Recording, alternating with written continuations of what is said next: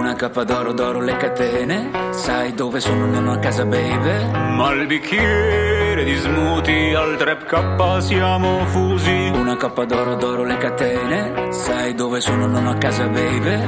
Ma il bicchiere di smoothie al trap K siamo fusi. Ciao amici e bentornati su Broncio, uno dei migliori podcast del 2021. Broncio, broncio, broncio, broncio.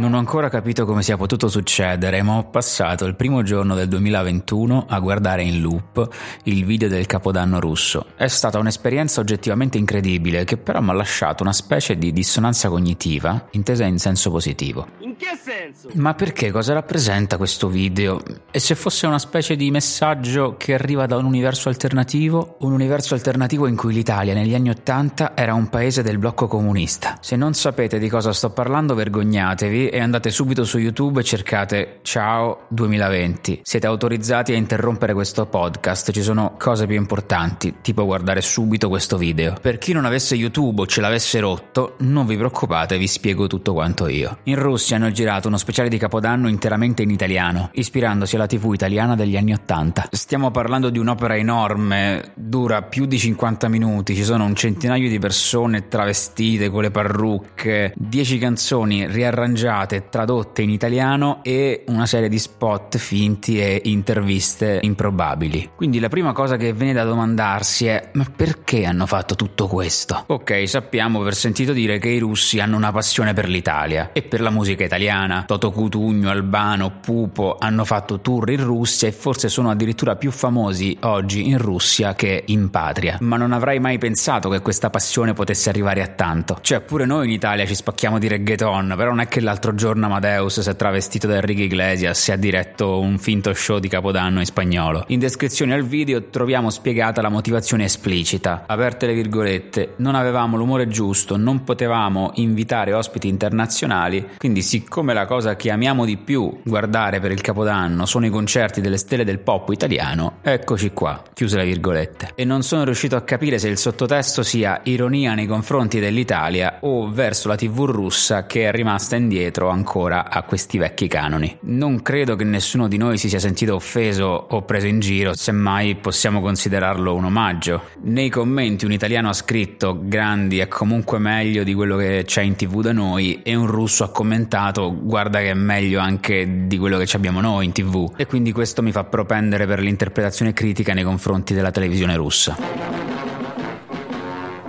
Contestualizziamo. Chi sono queste persone? Il presentatore, Giovanni Urganti, aka Ivan Urgant, è uno dei presentatori più famosi in Russia e dal 2012 ha un late show sul Rai 1 equivalente russo. Si chiama Evening Urgant ed è simile ad altri late show, non so se conoscete quello di Jimmy Fallon o quello di John Oliver. Se questi non li conoscete, tipo Cattelan, se andasse in onda però sul Rai 1. Quello che ho scoperto nelle mie minuziose indagini nei meandri della cultura russa tra parentesi, servizi segreti italiani, se mi state ascoltando, non sono una spia russa, sono semplicemente molto molto interessato a questa voragine dimensionale che si è aperta l'altro giorno con questo video. Mi state tramando. Insomma, esce fuori che negli anni Ottanta il primo programma straniero che ha bucato la cortina di ferro ed ha mostrato ai russi cosa c'era fuori è stato il Festival di Sanremo. E quindi evidentemente per loro poi è rimasto un riferimento culturale imprescindibile. Tant'è che su YouTube da qualche parte c'è già un vecchio video di una parodia russa di Sanremo in cui ci sono sti tizi che cantano in una specie di italiano ma non si capisce nulla. È probabile che molti di voi avessero già visto il famoso Se una regola c'è.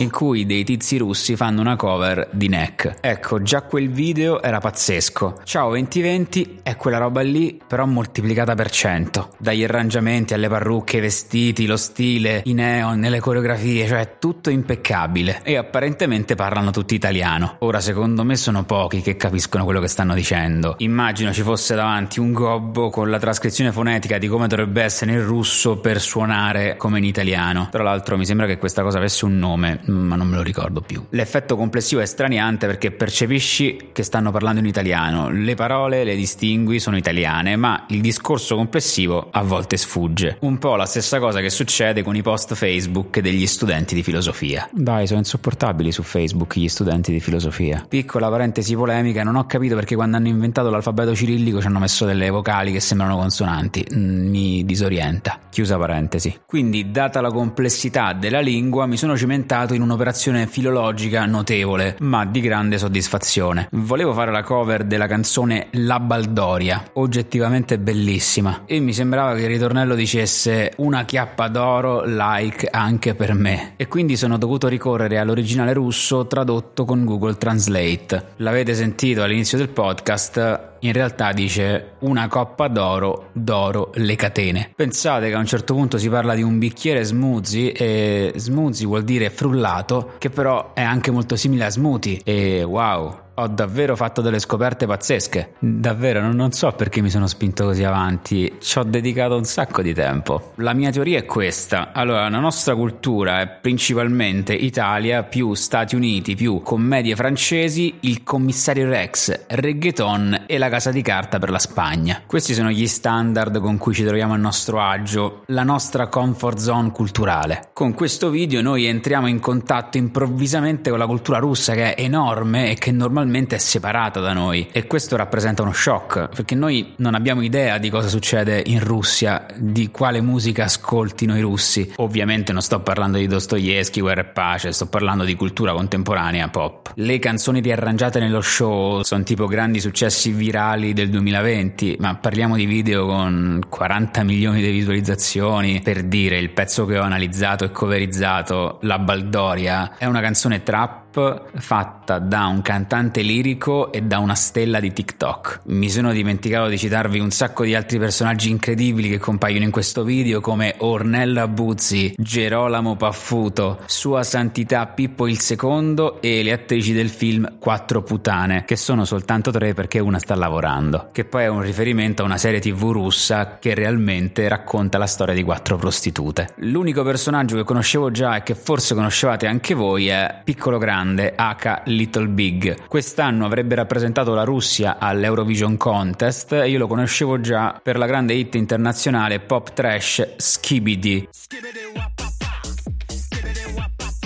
Che è una roba veramente allucinante perché produzione altissima per una canzone praticamente trash che non saprei come definire. Insomma, un paio di giorni spumeggianti passati a stretto contatto con la cultura russa, cercando di capire il mistero dietro questo video, il mistero dietro il fascino che suscita nei confronti di noi italiani. E ho capito un sacco di cose, tanti pezzi sono tornati al loro posto. Ma una roba che non sono riuscito a capire fino in fondo è l'umorismo russo. Vi faccio qualche esempio. Primo esempio, i personaggi si trovano al bancone di un bar. La terra trema, dicono terremoto. Il barista, cioè poi il presentatore, indica una montagna di bicchieri e dice sì perché ci troviamo vicino al Vesuvio. Tutti ridono. Allora oggi è ultimo giorno di Pompei ed è Pompei ultimo giorno dell'artista russo Carlo Brulova. E un altro fa Ah, creme brulova! E tutti ridono. Mi sta bene l'assonanza fra car brulova e creme brûlée. Ho fatto battute peggiori anch'io, però il discorso di Pompei dell'ultimo giorno proprio non lo capivo. Mi hanno spiegato che l'ultimo giorno di Pompei è un quadro famosissimo in Russia del 1800, quindi per qualche motivo l'associazione fra ultimo giorno dell'anno, montagna di bicchieri, Vesuvio, ultimo giorno di Pompei, car brulov, creme brûlée li fa schiattare da ridere. Come dargli torto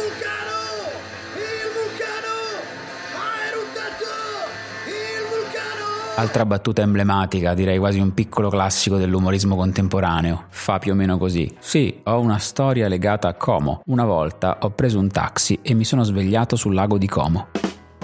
E tutti ridono, ma poi un sacco ridono. Quale mistero, quali layer nascosti si celano dentro questa battuta? Allora, intanto un sacco di russi hanno casa sul lago di Como. Inoltre, il personaggio che recita questa battuta, tale Matteo Cristaldi, qualche mese fa è svenuto mentre era in taxi. Si è svegliato poco dopo, ma per qualche motivo i giornali hanno diffuso la notizia che era in coma. Siccome in russo como e coma si pronunciano nello stesso modo, ecco spiegato il motivo di cotanta ilarità. Vi saluto con un ultimo dialogo. A me ha ricordato quasi Samuel Beckett Blackett. Diciamo che forse Google Translate usato male ci ha messo lo zampino. Voglio conoscerti meglio. Dove abiti? A casa. Come stai? Sto normale. Hai un obiettivo? Cucino il contenuto come il cuoco. Risate. Ciao amici, il podcast sta per finire o forse è già finito e non ve ne siete accorti. Questo 2021 già dal primo giorno si preannuncia frizzantissimo, ma chissà quale meme ci sorprenderà domani. Scoprila con Reeducation Channel.